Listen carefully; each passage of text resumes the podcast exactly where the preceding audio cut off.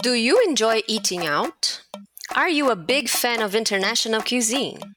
Lucky for us, Brazil is absolutely multicultural, and we can find food from all parts of the world here. Are you hungry to find out more about international cuisine in Brazil? So join us today to explore the international gastronomy of São Paulo and Rio de Janeiro. I'm Camila Selarin, teacher at Cultura Inglesa São Paulo, and as you might have noticed from the previous episodes, a culture lover and a food enthusiast. I'm Maria Eduarda. I'm an English teacher at Cultura Inglesa Rio. I'm also a food enthusiast, and one of my favorite uh, going out activities is meeting new restaurants. And this is Cultura Inglesa Podcast.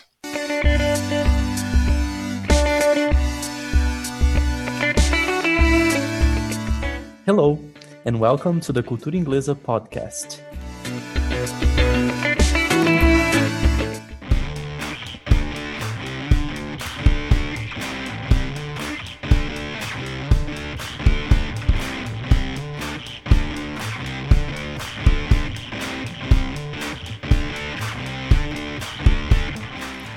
Brazil is a culinary paradise. As you noticed from our previous episodes, if you haven't listened to them yet, please do. We have invaluable culinary traditions brought by the many different nationalities that give origin to Brazilian people. But besides the wonders of our own cuisine, Brazilian big cities like Sao Paulo and Rio de Janeiro are internationally recognized by their restaurant scene, especially for their variety of international and ethnic food available to us. So, to share experiences with international cuisine here in Brazil, we have teacher Duda from Rio. Welcome to Cultura Inglesa podcast, Duda. Thank you.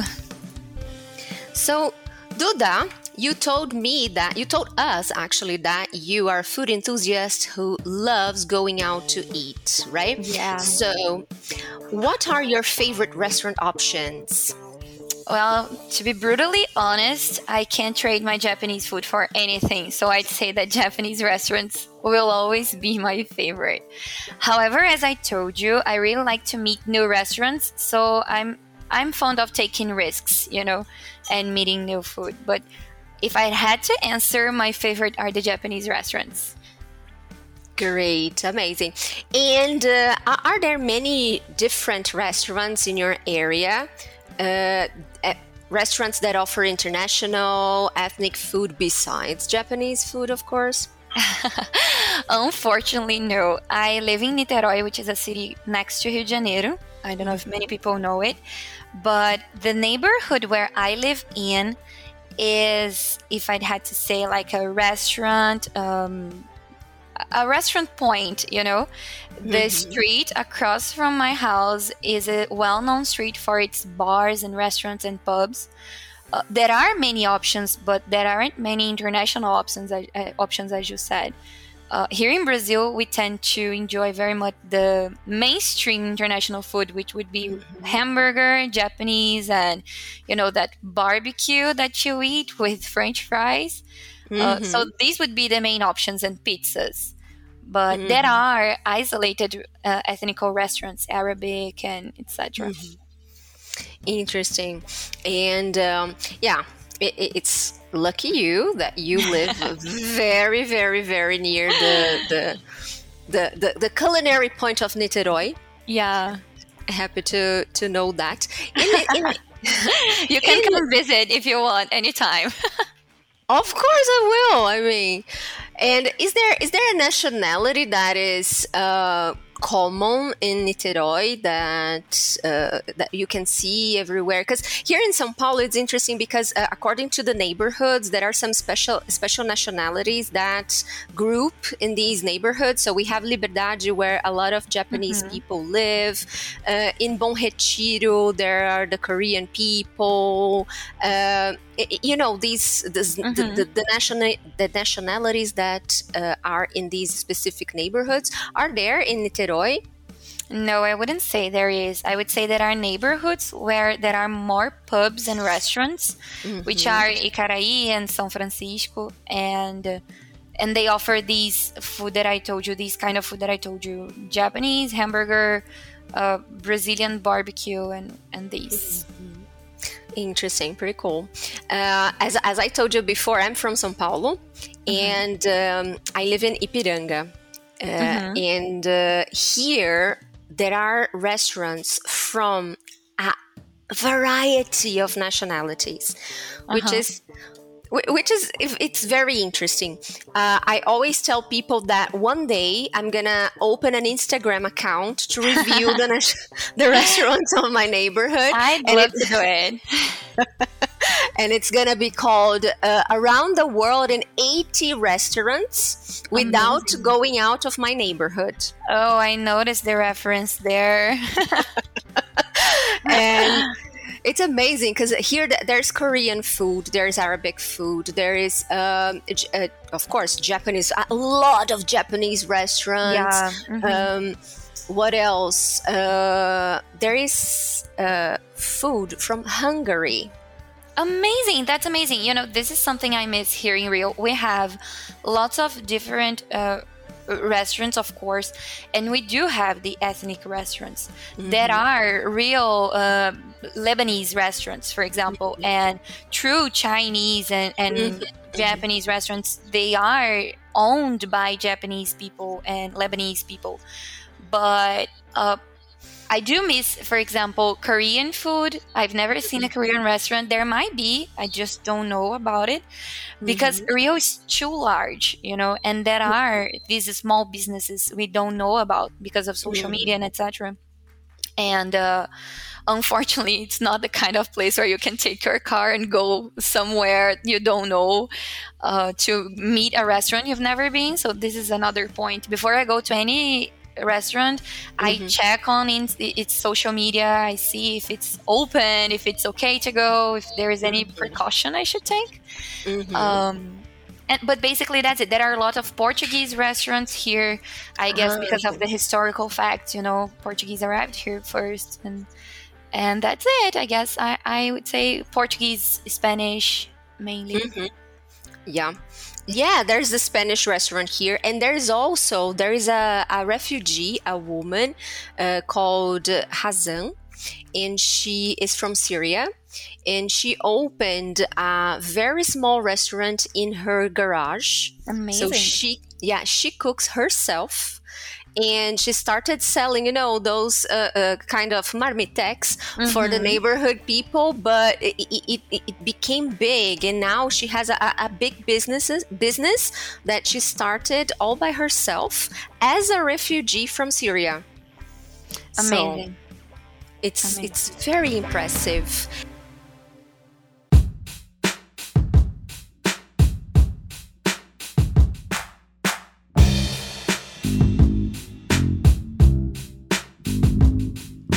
favorite restaurant? Do you have any?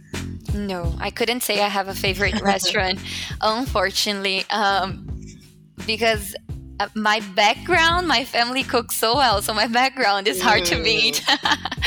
my I grandma's food and etc. So I wouldn't say I have a favorite restaurant, but there is a restaurant here in Niterói close to my house that mm-hmm. serves homemade food. It's a fancy, mm. not fancy, but it's a gourmet.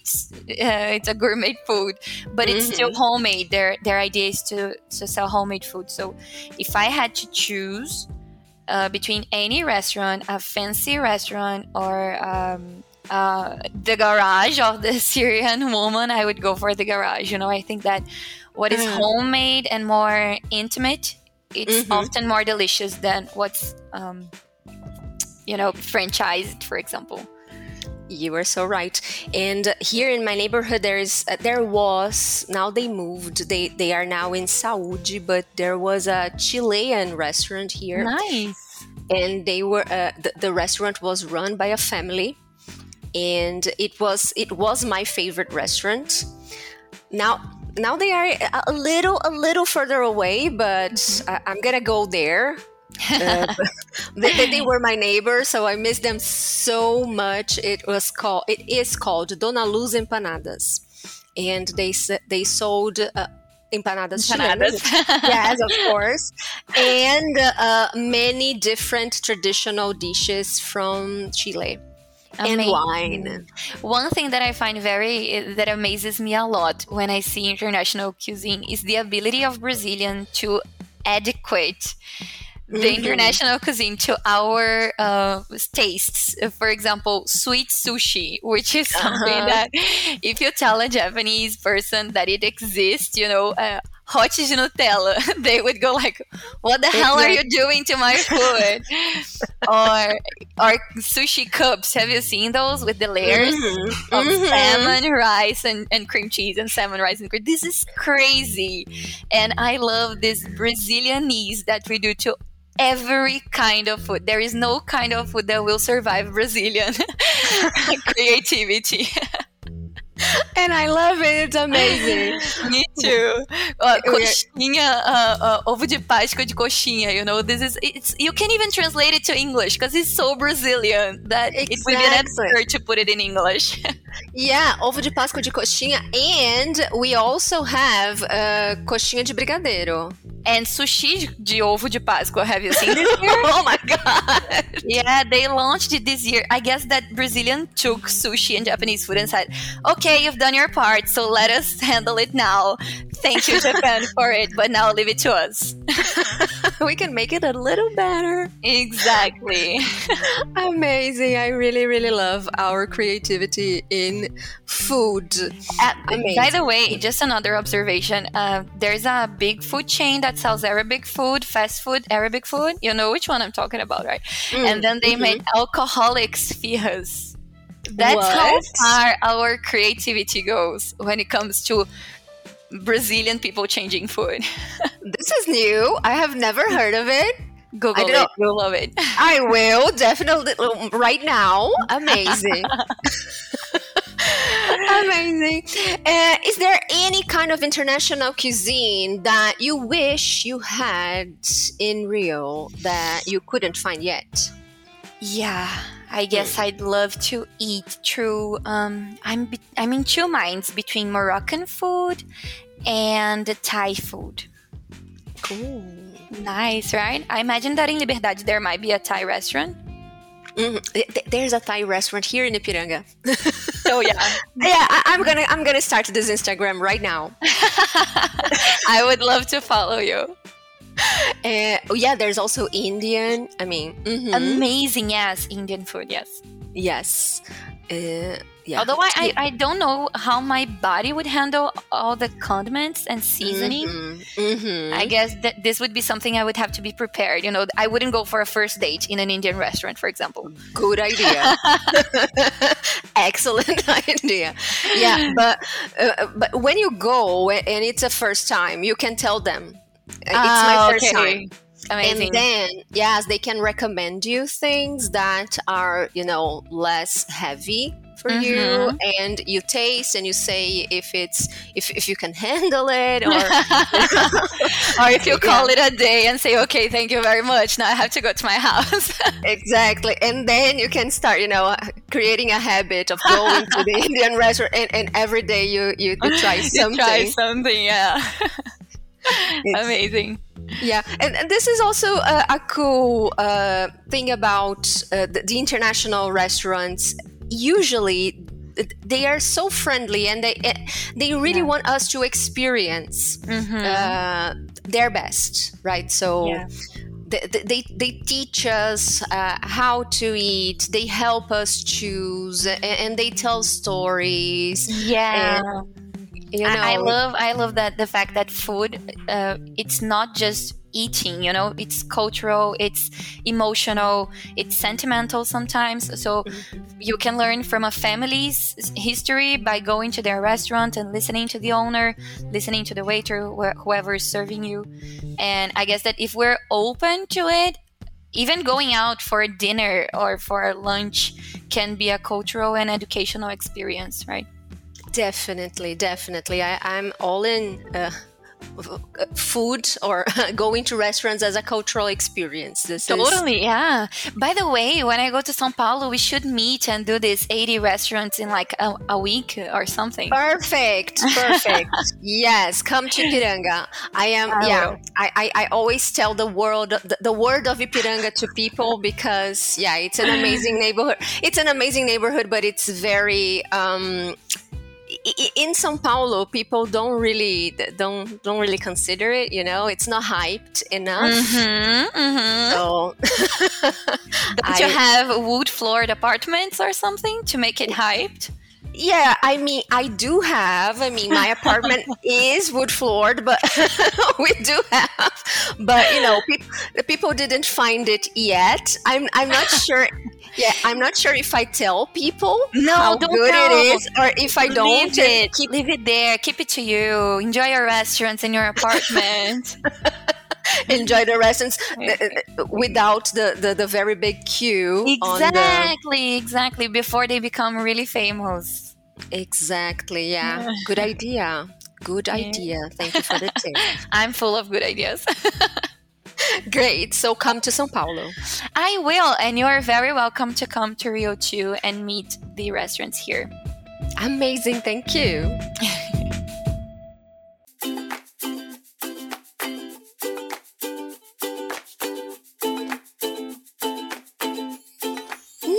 It's time for our How Do You Say, the part of our show in which we ask each other vocabulary questions related to the conversation we have just had. So, Duda, you said that you are in two minds about something. What does it mean to be in two minds? Well, when a person is in two minds about something, that means she cannot decide and she has two or more options. Great, interesting. Camila, there was a moment when you said something was invaluable. What does it mean? Well, when something is invaluable, it means that it is very valuable or useful. So when I say that uh, our culture is invaluable, I mean it's very valued and also useful. and Duda, you said that uh, the Indian food has a lot of seasoning. What do you mean by that? Seasoning are the salt, herbs, spices, or anything we add to food to make it more flavored. All right, interesting. There was a moment when you said a restaurant is run by a Chilean family. What does run by mean, Camila? Uh, it means that it is managed by this family. So they are the owners and they manage the restaurant themselves. So when something is run by someone, it is managed by someone. Perfect. And if you haven't heard these terms in our conversation, you may listen to this episode again and try to spot them all.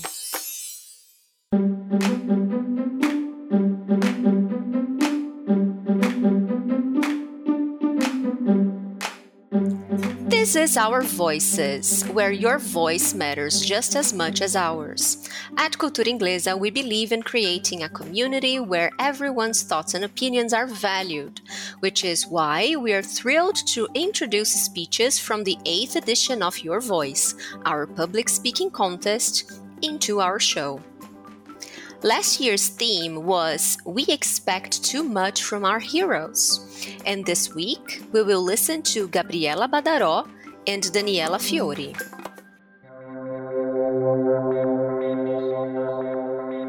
Okay, so hi everyone, my name is Gabriela. I'm a plus teen 2 student and today I'm going to talk a little bit about our expectations for our heroes and relate that to role-playing games. So the first step to play an RPG is to create an original character to represent you. But have you ever had the impression that your character is better than you? Well, it is expected of you to give them all the best features and make them like seven feet tall, super strong. And when you finish, your character is brave, beautiful, has a nice body, and can take advantage of any situation just like a superhero does. But come on, do you think that your character has no issues to cry about? Do you really think he's invincible? Well, if you think so, you should know that I'm sick of your stereotypes. Because come on, man, your character is a human just like you. He has bad days, gets hurt, has bills to pay, and is lactose intolerant the same way as you. Even if you prefer not to show this side of his story, you must know that this part exists because it's important for character development. Your player can make mistakes and feel blue sometimes, and that's totally okay. And as an RPG player, I know that sometimes we put a lot of enthusiasm into rolling a 20 sided dice to face a situation that we know our character is able to go for it and win, but we get the lowest score and he fails in the worst possible way. But there's no problem with failing at all. We can't expect our characters to be successful all the time.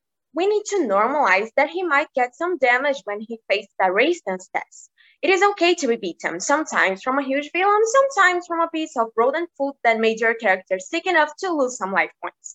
That's why we have many other characters to give us support when it's necessary. And those other characters also have weaknesses, just like the one of yours. And that's why it makes the games the game fun to play, since we are not always powerful. We need each other's help to fulfill the gaps and be successful in our missions. That's why some RPGs ask our characters to have some phobias, fears, or addictions. The game wouldn't be fun if the, if the characters were perfect. Everyone has a weaknesses, and we must expect them to be unbeatable every match.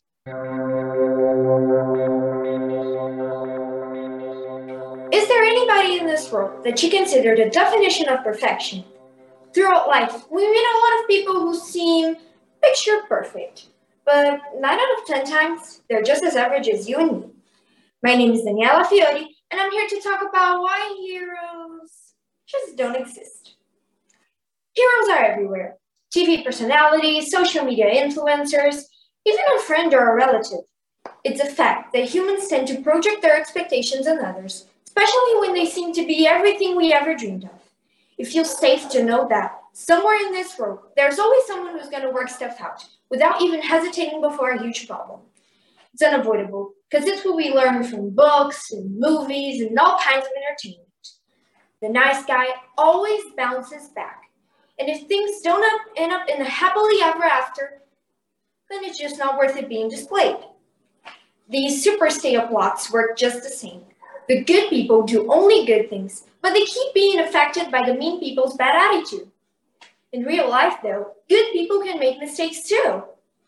We call this Manichaeism, the necessity people have to set what's 100% wrong and what's 100% right. So rooted in our society that it became almost impossible to distinguish how far it plays a role in the way we see things. In everything we do, we're always trying to stick to the right side, even though this is a pretty subjective concept. Well, we do mess up things quite often. We gain insights, we change opinions, which really shouldn't be a concern, but every single little misstep turns out to be a major stress or even a moral dilemma sometimes. Then we cover up envy and anger instead of breaking them down, comprehending them, learning how to deal with them before they swallow us. As a perfectionist myself, I know how hard it is to make up how you feel and it hurts every time I compare my work with others. Frustration and low self esteem are only a few of the many issues that show up as consequences of believing that our only objective should be reaching flawless perfection. This is clearly evidenced by the sharply increasing rates of depression, anxiety, and eating disorders among teenagers. Their aim to become somehow extraordinary, to discover who they are and what's their mark on the world, most of the times turns into an unsustainable fetch for unrealistic expectations, which is just too unhealthy for words. In this framework, one question takes a great importance. Why can't we find a balance? Let's allow ourselves to experiment, fail, feel our feelings without labeling them as good or bad. Life is not an all or nothing game, anyways. I hope my speech left you with a reflection. How about rethinking on your definition of a hero?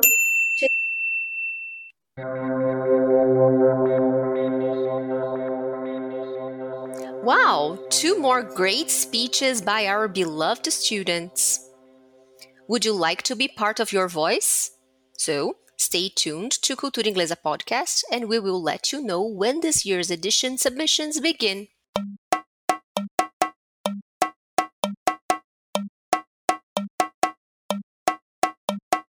Well, this was the last episode of our special month talking about food. I hope you've enjoyed listening along and that you could get hungry for more. Stay tuned to listen to our stories, follow us on Instagram, comment, and tag us at arroba Oficial. Once again, thank you very much, Duda. Thank you so much, Camila, for inviting me. Hope we talk again about other topics. Great. And see you guys again soon. Bye. Bye bye.